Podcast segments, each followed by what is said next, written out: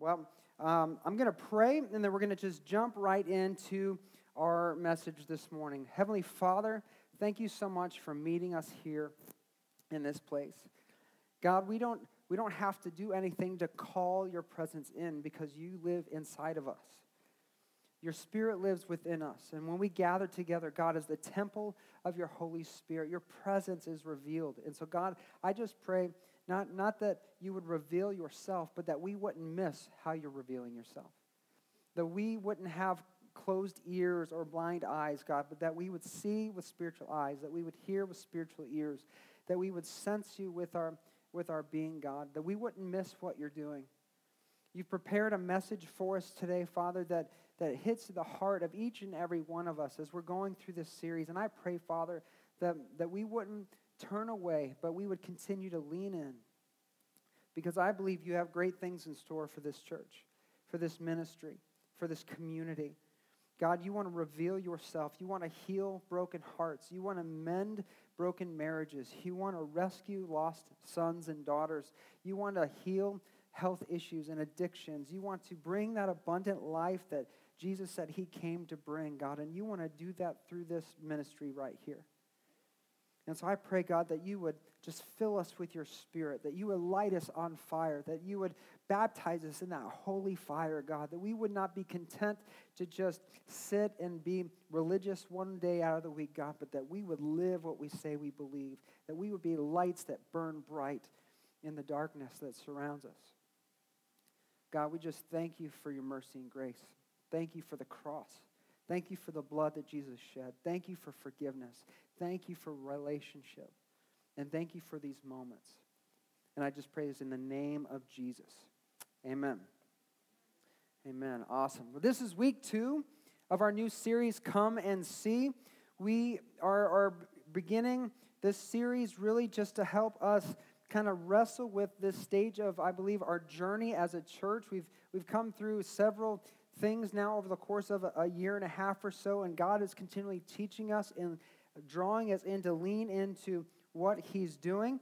And I want to be brief today, but I want to continue to help us understand this concept of personal evangelism, really what it is, what the mission of not just this church, but the church worldwide, what the mission of the church is, and how each of us can and should be participating in it.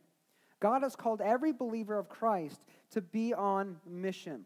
So even though it is our mission, it is a personal mission, it is a corporate mission, at the same time, as, as we look at some practical concepts uh, to try to eliminate some of the fear that stands in the way, many times there are the fears, there are things that we wrestle with that keep us from living out the very mission of God in our lives. These fears have been propagated by the enemy that gets in the way, that makes us doubt, makes us kind of uh, sheepish when it comes to sharing the gospel or sharing what God has done in our lives. One of the most common statements that I hear about people using to, to give a reason why they don't share the gospel with maybe a relative or somebody at, at their workplace is they'll say something to the effect of, I don't want to push people away.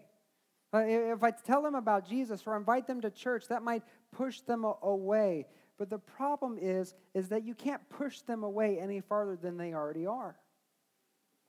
If you're not a believer in Christ, if you've not placed your faith and trust in Jesus, if your sins are not forgiven and you have a personal relationship with Christ, there is only one other option, and that is being away from God. Jesus said, I've come to seek and to save those who are lost. If you are not found, you are lost. If you're not going to heaven, then you are going to hell, judgment. And that's a sobering reality. You cannot push someone further away than where they already are. They are far from God. So they need to be drawn in close. And these lies, these fears that have been propagated by the enemy, are propagated in an effort to keep lost people lost and found people from rescuing the lost. These fears are meant to keep lost people lost and from found people to rescue the lost. And so, what I want to discuss and wrestle with today is something that Jesus said to his disciples. If you have your Bible, you can turn to Matthew chapter 4. Uh, this is uh, the verse of Scripture that is we're about to read together, else the verses will also be on the screen. And again, normally we have all of our message notes on YouVersion. So if you have the YouVersion Bible app, you can navigate on the events tab to Vertical Life Church and catch our notes there. But in Matthew chapter 4, verse 19, here's what Jesus says to his disciples. It says, Jesus called out to them. He says, Come, follow me. Come, follow me. That is the call to every believer. When Jesus invited you into relationship, it was to come follow him. And when we come follow him, what does he say? He says, I will show you how to fish for people. The King James Version, the version I grew up with, says, I will teach you to become fishers of men. This is God's purpose for each of us that we would be a disciple who makes disciples. You see, there are no sideline Christians, it doesn't exist. If Christianity was a game, God intends each of us to be a player in the game. There are no sideline Christians. Each of us have a call to be on the field, to be in the ship, to be casting nets into the world, sharing the gospel, bringing hope into this dark world. We are to be fishers of men. Now, the thing about fishing is, I'm no expert. My father in law can confirm that for you. When we go out fishing, normally he's untangling my line and, and fixing me up, just as he does my children. It's pretty sad. But um, I have gone fishing a time or two, and so I get the concept. But um, a television show my wife and I really like to watch is that show called Wicked Tuna on Nat Geo Wild. Anybody seen Wicked Tuna? Any, anybody? Uh, it, it's, it's, I mean, I just love this show. You have these guys that go out into the Atlantic Ocean and they try to catch like thousand pound tuna fish. It's crazy just to watch them. And the thing about the show is that the show is the same thing every time. It, there's not like a new thing that happens in the show. They go out on the boat, they look for the fish, they catch the fish, they bring the fish in, and, and so on and so forth. It's the same thing each time. But the reason why it's kind of an addicting show is the moment the fish finder goes off, boop, boop, boop, boop, boop, boop, it's like, oh man, here it comes. And in any minute, then the background music kicks in, and everyone's just like, oh, we got something happening. And then all of a sudden, the line snaps, and, and the reel goes out, and then they're all going crazy on the boat, and, and they're all like trying to reel this thing in. And sometimes they have to reel this fish in for like eight hours or 12 hours. Sometimes it takes them all day to bring in this fish, and they're going crazy with excitement. And the excitement comes at the potential of getting this big catch. And the cool thing is, is once they bring the fish in and they measure it, you know, sometimes it's 70 to over 100 inches. It's a massive fish. They bring the fish in, and they, they have the quality of the fish looked at. They have it weighed, and then probably the, the, the most exciting part is to seeing the payday for the fish. And sometimes a fish will give them five, even upwards of $10,000 per fish. It's pretty amazing. It's exciting. And so, so in each time, it, it's the same way. Every time, beep, beep, beep, and they go after the fish. And I just love watching it. I'd like I binge watch that show. But you know, to some extent, as a follower of Jesus, as fishers of men, Jesus said, "Wherever our treasure is, there our heart will be also." Whatever we value, that's where our passion, that's where our heart is going to be. And in that context, he's speaking about money, that, that if you pursue money and the things of this world, that's where your heart is going to be. But if you are, are passionate about the kingdom of God and you're pursuing the kingdom of God, that is where your heart is going to be. And as I relate the high that, that I get from watching this show and that these guys get that draw them out to the ocean week after week to try to catch these massive fish, the high that's associated with every opportunity, I also relate to the excitement that I get with every opportunity to share Christ with somebody. Every opportunity, every time that, that I wake up to the realization, hey, this person might give their life to Christ. It's like the fish finder goes off. Beep, beep, beep, beep, beep, beep, beep, beep. And I'm like, oh, here it goes. Here it comes. I mean, let, let, you know, it, it, it's about to get real here. And I begin to tell about Jesus. Every Sunday worship experience, every time we gather in this place, is another opportunity to see somebody give their life to Jesus Christ. That is an exciting, amazing thing. Every week. And when someone raises their hand and says, I'm going all in with Jesus, there is a rush that is uncomparable. To know God used me to impact their lives, to change their lives forever. It is an amazing and it is a rush that I can't explain. And when we are walking in and fulfilling the purpose of God for our lives, it is a more fulfilling endeavor than anything in all the world. To see the life change, to see God use you and His Holy Spirit working through you to change somebody's life, to see a marriage become restored, to see someone receive a healing, to watch them healed right before your eyes, to see them filled with the Spirit and lit on fire, to see someone say, you know what, I, I'm, I've got all this sin, I've got all this stuff in my life. Does God even love me? To saying, you know what, I'm going to choose Jesus and watch them in a second be radically transformed. It's an amazing thing. And so uh, we exist as followers of Jesus. And this is what we say is our mission statement for our church.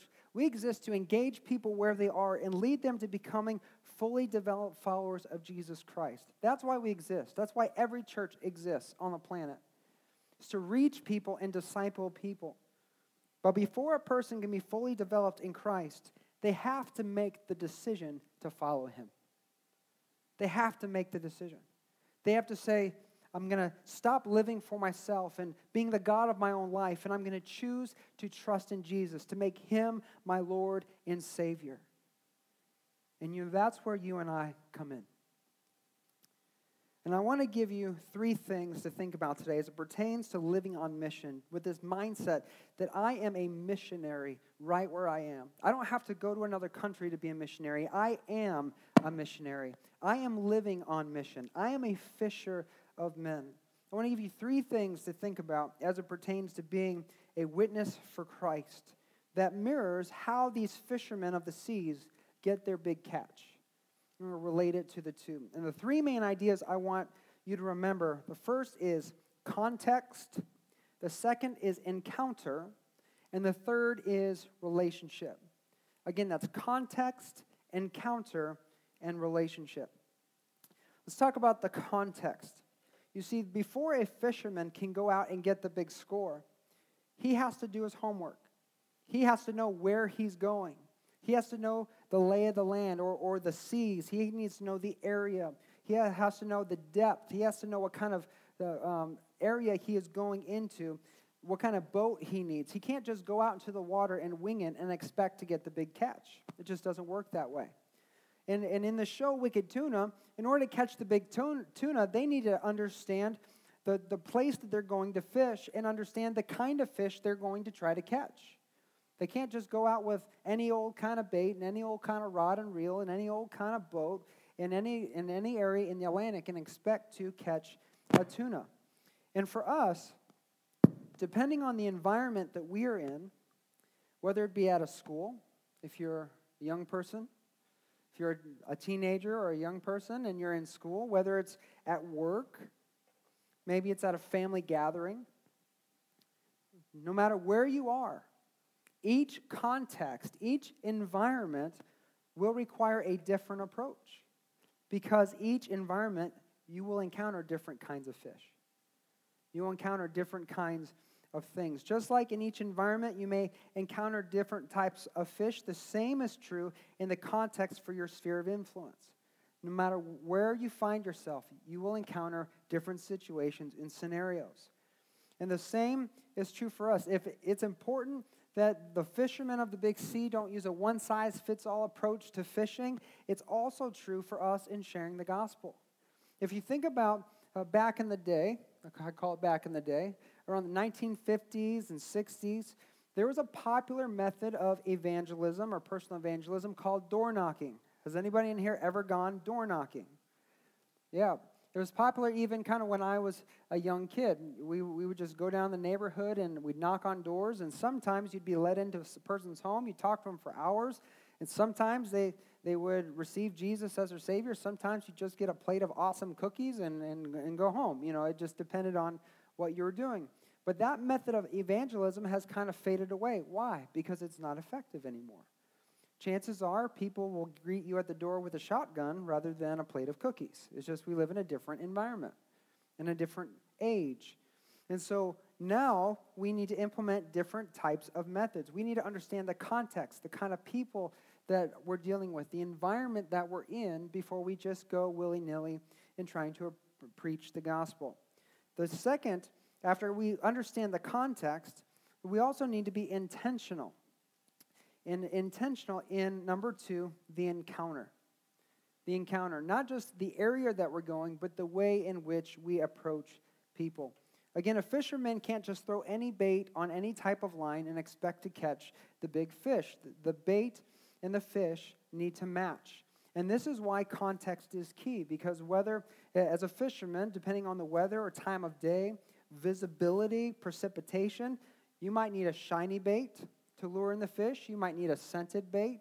You might need a noisy bait. It just depends on your environment. And when you're having conversations with people, discerning your environment and discerning uh, the type of person that you are speaking to should help guide your conversations. If you're speaking to a skeptic, your approach will be different than someone who is ready to receive Jesus right in that moment. And there are times you can discern somebody is, is more tender, that they just have a longing to know God and receiving, and they're interested, and you can relate to them through more personal story. Well, here's what I went through. Here's what happened to me.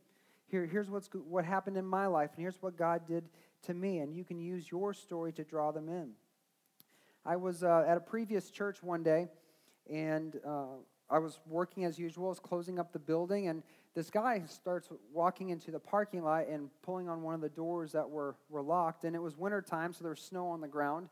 And I went up to him and I said, Hey, man, what's going on? And, and he's like, Well, I was here to go to the clothing closet because I, I need help with getting some clothes. And unfortunately, at that time, the, our clothing people were, were not there, and they had this thing about keys, and so I didn't have a key to, to open the clothing closet to help him out. And so I was like, man, I'm sorry that it's not open today. You'll have to come back at such and such time. And, and I noticed that he had walked to the church. And, uh, and I said, well, how far away do you live? I was thinking maybe he lived in the apartments right next to us. And, he said, well, I live a few miles from here. And, uh, and so I, I just have, will have to go back and, and come back at another time. And so I was just you know, feeling for the guy because he walked, he, his jeans had major holes in them. It was cold outside, there was snow on the ground. And I said, hey, well, why don't I just give you a ride home? And, and I was thinking, well, maybe I'll, I'll get to encourage him, talk to him about the Lord a little bit. And, uh, and it's only a couple minutes, you know, who knows what might happen. And so he agreed to let me take him home. And I started talking to him, and I think his name was Anthony. And uh, as I was speaking to him, uh, he started asking me all sorts of questions about the difference between Catholics and, and Baptists and, and, about different churches and, in, in religion. And he was asking me the questions. I wasn't having to ask him. And as I was answering these questions, the Spirit of God just spoke to my heart and said, This guy needs to receive Jesus as his Savior. And so when we pulled into his driveway, and again, I'm just, just talking to him casually about the Lord, answering his questions. I just asked him, you know, has there ever been a time when you received Jesus as your Lord and Savior? And he says, no. And I was like, well, do you want your sins to be forgiven? You want to know that you're right with God? And if you were to die, you'd go to heaven. And he's like, yeah. I said, well, we can do that right now. You can know right now that you know that you know that you know that, that you have a relationship with God. It's like, would you like to just pray and receive Christ as your Savior? And he's like, yeah, I'd like to do that. And so we just sat there right in the driveway in my car and we prayed. And I'll never forget what he said after we were done praying, after you know, we said amen he looked at me and he was like, Man, you can really feel it, can't you? And I was like, Yeah, you can. Because he's real. This is, this is the real deal. And I was just so filled with joy. And Anthony got out of my car a couple minutes later and went into the house. And I was talking to a, a relative of his, found out that one of his relatives went to our church, and, uh, and I was like, hey, you know, I, I heard that this guy was related to you. And she's like, yeah, he is. And I said, man, he received Jesus as his Lord and Savior. And she's like, oh, man, that's amazing because we've been praying for him for a long time. He's addicted to drugs and, and, and his life is a mess. And I was just like, well, man, that's awesome. And he starts calling me about a week later and he says, hey, man, I want to come to church. I'm like, yeah, man, that'd be awesome. I look forward to seeing you. Well, I never saw him. And come to find out, a week or two later, he had OD'd on drugs and passed away. And I'm just reminded myself thinking, you know, what if I hadn't offered him a ride? What if I hadn't, you know, what if I just turned him away? What if when we were driving home I didn't answer his questions because I felt afraid? And, and, and what if I took a different approach rather than just showing him love and kindness became more of a, well, you're this or you're this or you need to get this right type of an attitude? It would have changed his eternity forever. Just as important as the context, the environment you're in, is the encounter that you have with people. A strong arm approach of this is right, this is wrong, you need to vote this way, not this way, the Bible says this, not this, sometimes will, will definitely change what type of encounter you have. We need to be tender and discerning of the Holy Spirit to know what kind of encounter we need to have with people. Sometimes we need to have a direct approach, a direct conversation, but other times we just need to listen and allow the Spirit to cultivate and allow us to draw people to a relationship with Jesus Christ. So we have the context, the encounter, and the number three, we have relationship. We have relationship. You see, sometimes before you have any luck in any area sharing the gospel or, or, reaching people with Christ, or, really anytime you have any luck fishing, and, and going out and, and having luck as a fisherman, you have to know where the hot spots are. And in order to know where the hot spots are, you have to spend time and invest time and intention in order to discover where these areas are. You have to invest into the area that you're in. And the same is true for a child of God as we are reaching people with the gospel, as we're trying to share the truth and, and lead people to Christ. Before you're able to speak into someone's life, sometimes you need to build rapport with that person. There were many times where I was at work and, and people knew I, I was a believer, and I would, I would talk with them and I would just have these spiritual conversations with them. But because there was no real relationship, that I could never really make that connection. I could never really get them to, to, to open up enough to receive Christ. And what God was sharing with me and teaching me that is if you have no relationship, often you also have no platform. You know those kind, kinds of people that, that it's, it's just black or white. It's like this is right, this is wrong. And it doesn't matter who you're talking to. If you're not on their side of the coin, it's just like they just kind of shut you down. You know, I used to be like that. When I would, we talk about different moral issues or things at, at work with people from various backgrounds. I wasn't interested in their story, where they came from, how they got to where they were. I didn't have compassion on their struggle. I just knew this is what the Bible says. And I never had any luck because I didn't have relationship. I didn't love them. I didn't have compassion on them. See, direct confrontations are a surefire way to close potentially open doors. If we look at Christ in the way he shared the gospel, the way he drew people to the truth, he led with compassion first, love first. He built relationship first. The old adage is true people don't care what you say until they know you care. Relationship is so vitally important. But the difficulty with relationship is really twofold. Number one, it takes time and often requires you to get into someone's mess to love them towards Jesus. It takes time. So, to get close to others, you also have to let people get close to you. You have to become vulnerable. You have to become transparent. And a lot of people, especially in this day and age, don't want to do that. We're very guarded people. We're very guarded. So, transparency and letting people get close is often a big hurdle. And it takes time to build relationship, and it takes that vulnerability in relationship to draw people. And number two, is that authenticity also determines credibility. The authenticity of your faith, of who you are, often determines determines your credibility. If your life doesn't back what you say you believe, it can ruin your credibility, and no one will believe what you say. I've struggled with this as well, being a walking hypocrite. The reality is, is people don't expect perfection, they just expect honesty. They expect authenticity. And here's what Jesus said in Matthew 5 13 through 16. Jesus said, teaching about salt and light, He says, You are the salt of the earth. But what good is salt if it's lost its flavor? Can you make it salty again? It will be thrown out and trampled underfoot as worthless. You are the light of the world, like a city on a hilltop that cannot be hidden. No one lights a lamp and then puts it under a basket. Instead, a lamp is placed on a stand where it gives light to everyone in the house. In the same way, let your good deeds shine out for all to see, so everyone will praise your heavenly Father. He says, Let your good deeds shine. A good friend said to me recently, The proof is in the pudding.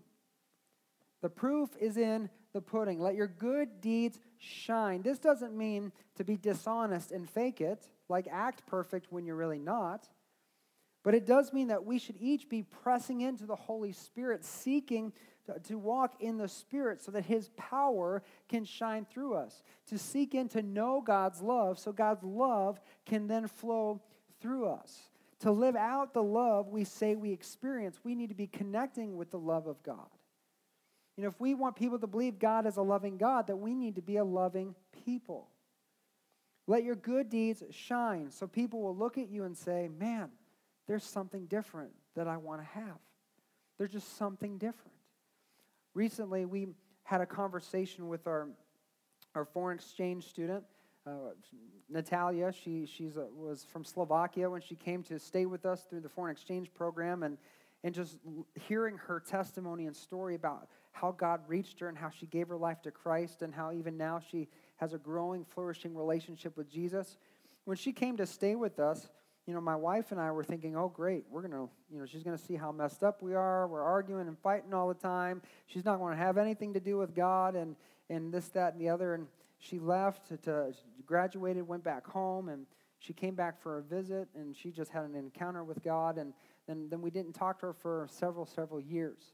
And recently, she just came back for a visit, and she told us that when she was with us, that she's like, there's something about their family that I wanted, but I never really knew what it was. And we're thinking, I don't know what you're talking about. I don't. I, you know but she was just explaining but i realized later it was that everything you do is centered on jesus christ everything you do we weren't perfect we weren't you know the, this perfect little family but she said everything we did was centered on christ and that's what she wanted in her life and that ultimately is what led her to faith in jesus christ and so as I, we're looking at this and jesus is saying let your light so shine he's not saying you have to be perfect because none of us are but he's saying, let what God is doing in you shine. If Jesus is important to you, it's going to be important to those who are around you, that you can speak into their life.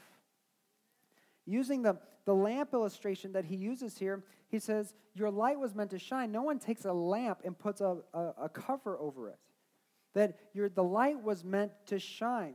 If you're a city on a hilltop, you're meant to draw people to safety who are lost in the darkness. If you are salt, you are meant to enhance flavor.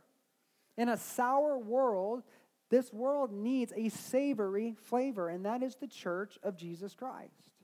You are meant to savor, you are meant to draw people in, to minister to people.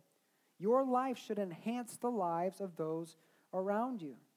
But the problem with the world today, and really the church today, is many have a lot of talk, but no walk. Many have a lot of talk. Many say they love God, but yet they hate people in their lives. And John, in his letter, says, If you hate your brother who you see, how can you love the one you can't see? We have talk, but we have no walk. We say we follow Jesus, but yet live selfish and self centered, greedy lives. There's no wonder why we have no place to speak truth in the lives of those who don't believe. And our words come across as self righteous condemnation and hypocritical judgment. In Luke chapter 12, verses 2 through 4, Jesus said this that there is a time is coming when everything that is covered up will be revealed, and all that is secret will be made known to all. Whatever you have said in the dark will be heard in the light, and what you've whispered behind closed doors will be shouted from the housetops for all to hear. In the Joey translation, I translate that passage to say, fake will only go so far. Fake will only go so far. Soon enough, all pretending will fade away, and you'll be exposed for who you really are. Your talk will be called onto the carpet. People will see you for who you really are. That's why we must be driven by love, because love covers a multitude of sins. A person who knows you love them will overlook your imperfections. But a person who doesn't feel loved by you will only focus on your imperfections. I want to say that again. Love covers a multitude of sins. A person who knows they are loved by you will overlook your imperfections, but a person who doesn't feel loved by you will only focus on your imperfections.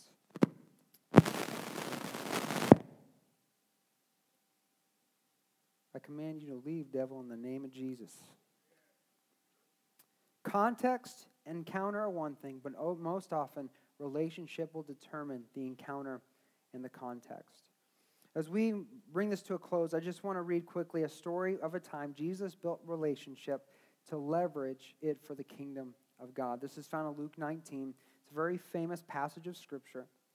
Beginning in verse 1, it says Jesus entered Jericho and made his way through the town. There was a man there named Zacchaeus. Zacchaeus was a wee little man. Anybody know that song? Yep. Zacchaeus. He was the chief tax collector in the region, and he had become very rich. He tried to get a look at Jesus, but he was too short to see over the crowd. So he ran ahead and climbed a sycamore fig tree beside the road, for Jesus was going to pass that way. Jesus doesn't do anything just because there are no coincidences with God. If you think about everything Jesus does, he doesn't do anything by chance or by coincidence. He has a plan and a purpose for everything he does. So Jesus is walking down this way, Zacchaeus hears Jesus is going to come by, and I have to believe Jesus went there on purpose. Why? Because he knew what kind of fish he was going to catch that day. It was a Zacchaeus fish.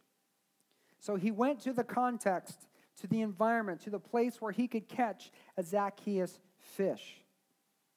We continue reading. It says, When Jesus came by, he looked up at Zacchaeus and he called him by what? Name. Had Zacchaeus and Jesus ever met before? No. But Jesus knew his name. Did you know that you are not just a number to God? Did you know that? Did you know you matter to God?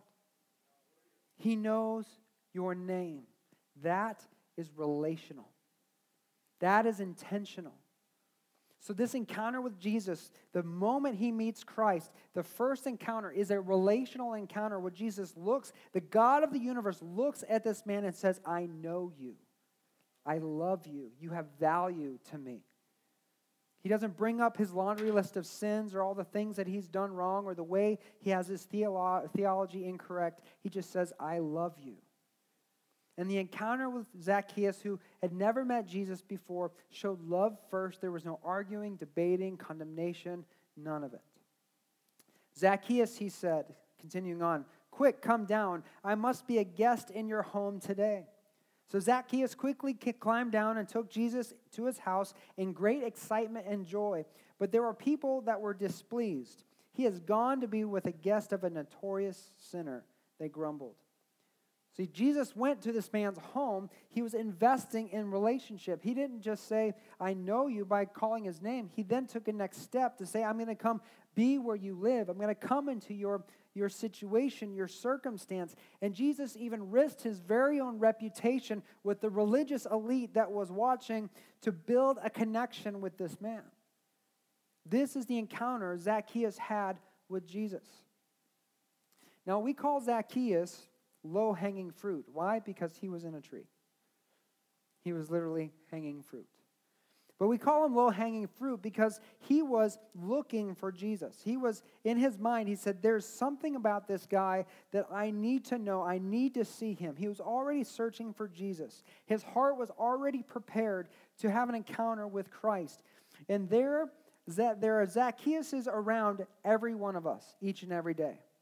There are Zacchaeuses around in every one of our lives, whether it be at the grocery store, at work, it doesn't matter. We come across these low hanging fruit, these people who are just ripe to have an encounter with Jesus Christ. You know, they say about the millennial generation in this day that it's one of the largest generations, but they say that the millennial generation is the most spiritual generation that has been in a long time. The problem is they love Jesus, but they hate the church. They're the most spiritual generation to come in a long time. They love Jesus, the idea of Jesus, but they hate the church. Why? Because the church has historically been you must become first before you can be included, rather than focusing on relationship and having authentic encounters. This millennial generation, the, the generation stepping up into leadership today, they're more interested in authentic relationships than religion. Jesus, looking at Zacchaeus, had to build relationship with this tiny man before he was ready to respond to the good news that he was about to hear. And I just have to think how many times do we walk on by, minding our own business, ignoring the people, the low hanging fruit, those that are in a desperate place to come to know Christ, to know the person that can transform their lives. And we who have the message, who have the very cure for the illness that is plaguing their soul, we just continue to pass on by and don't even recognize they're there. Jesus built relationship. And for Zacchaeus' life, Jesus' life and reputation preceded him. Zacchaeus knew who Jesus was. He had heard about him. He knew that he could make a difference. And the love of Christ in this one little moment won him over. And if we look at Zacchaeus' response to Jesus in verse 8, it says, Meanwhile, Zacchaeus stood before the Lord and said, I will give half my wealth to the poor, Lord. And if I've cheated people on their taxes, I will give them back four times as much. First, Jesus stopped being Jesus to Zacchaeus and he became Lord. There was a decision, there was something that happened in Zacchaeus' heart. And then he shows that this relationship, this newfound relationship he had with Christ, was changing his life from being greedy and money centered to now being love and generous, generosity centered. In verse 9, Jesus responds to this, this change in his heart. And he says, Salvation has come to this home today, for this man has shown himself to be a true son of Abraham. For the Son of Man came to seek and to save those who are lost. Jesus has come on a rescue mission. He's come for the Zacchaeuses of the world, for those who are far from God. And he wants us to have these encounters to, to lead these people to saving faith in Jesus Christ. Jesus came on a rescue mission, and he has sent us now into the world to finish the job. We need to understand the context where we live. We need to be intentional about our, the encounters that we have, and we need to have the patient endurance to build authentic relationships that can lead people to saving faith in Jesus Christ. In Luke 11 36, it says, If you are filled with light with no dark corners, then your whole life will be radiant as though a floodlight were filling you with light. What is the ratio in your life between light and dark? See, the greatest bait you can send out as a fisherman of men is a spirit filled life. Jesus said, When I baptize you with the Spirit, fire will be there also. There's a fire in your soul that is burning bright. And the more fire of the Spirit that you have, the more light you can send out into the darkness. What is the ratio in your life between the Spirit and His light and darkness? The more you lean into Christ, the more you pursue the Spirit, the more His light will shine in your life. Pursue love. Let your good deeds show. So those who are lost in darkness will be drawn to the light. When you understand your context and you follow the Lord to have spirit filled encounters, you build relationships that you can leverage for the eternal impact through love and compassion God is going to do a radical transformation in your sphere of influence, in the lives of people around you. And He's going to build this church. And He's going to build the kingdom of God. And He's going to continue the work that He started when He died on the cross. And the reality is this, church everyone counts. Everyone counts. Every person you pass, everyone at the gas station, everyone at your school, your kids' schools, everyone at your college, everyone at the grocery store. Everyone counts. Everyone matters to God. Context, encounter, and relationship. So, question I have for you today, something to wrestle with today, is who is in your life today that you know needs a relationship with Jesus? Who do you know that needs to be saved? Who do you know? And has your light been shining on them? Like a rod and reel to draw them to the one who can change their life. Let's bow our heads and let's close our eyes in this place as we draw to a close. And just as we do every service, let's just ask right now in this moment ask the Spirit, Holy Spirit, what are you saying to me? What are you saying to me? What is the truth that you want me to take away? Maybe you're here today and there's somebody that's been on your life, but you've just been too afraid to share the gospel, to share your story, to tell them what God has done for you and invite them to have the same experience. Maybe you've been too afraid to let people know that you're a Christian at your workplace or to be that shining light. Maybe you've been more focused on living for yourself than living a light or a life of compassion and love for other people. Maybe there's something in your life that's just been getting in the way of your testimony and your authenticity. Whatever it is, for the next few moments, let's just go to the Lord and just ask Him, God, what are you saying to me? And how can I be a better light? Spirit, fill me. Holy Spirit, I just pray right now for those of us here in this room today, God, that you would fill us, that we wouldn't look at people as a number, we wouldn't look at people as just an inconvenience or just an acquaintance, God, but we would look at people as valuable. We would look at people through your eyes, that we would have a compassion and a just a driven desire to see them come to know Jesus. That we would recognize that when they reject us, it's not that they're rejecting us, they're just rejecting you. And that it's our job just to put it out there, to put out what you've done in our lives, to be that witness, and to help them come to know that same hope that we have in Jesus Christ. Lord, I just thank you for the awesome opportunity we have to be in the school, how it positions us perfectly to reach out and minister in our community. I pray for more touches this week, Father. I pray for everyone here and those serving and those that weren't able to make it today. God, that you'd give us more touches today, more opportunities. God, that you would open our eyes to all the Zacchaeuses in our world that are ripe to come to faith in Christ, Lord. And that there begin just a massive revival of those getting saved in our community lives being changed. And then give us the compassionate hearts to walk through their circumstance and their situations with them as they come to know you and begin to be discipled, to be a follower of Christ, filled with the Spirit, and one who can then go out and disciple others. Lord, we just thank you for everything that you're doing in us and through us. In the name of Jesus, amen.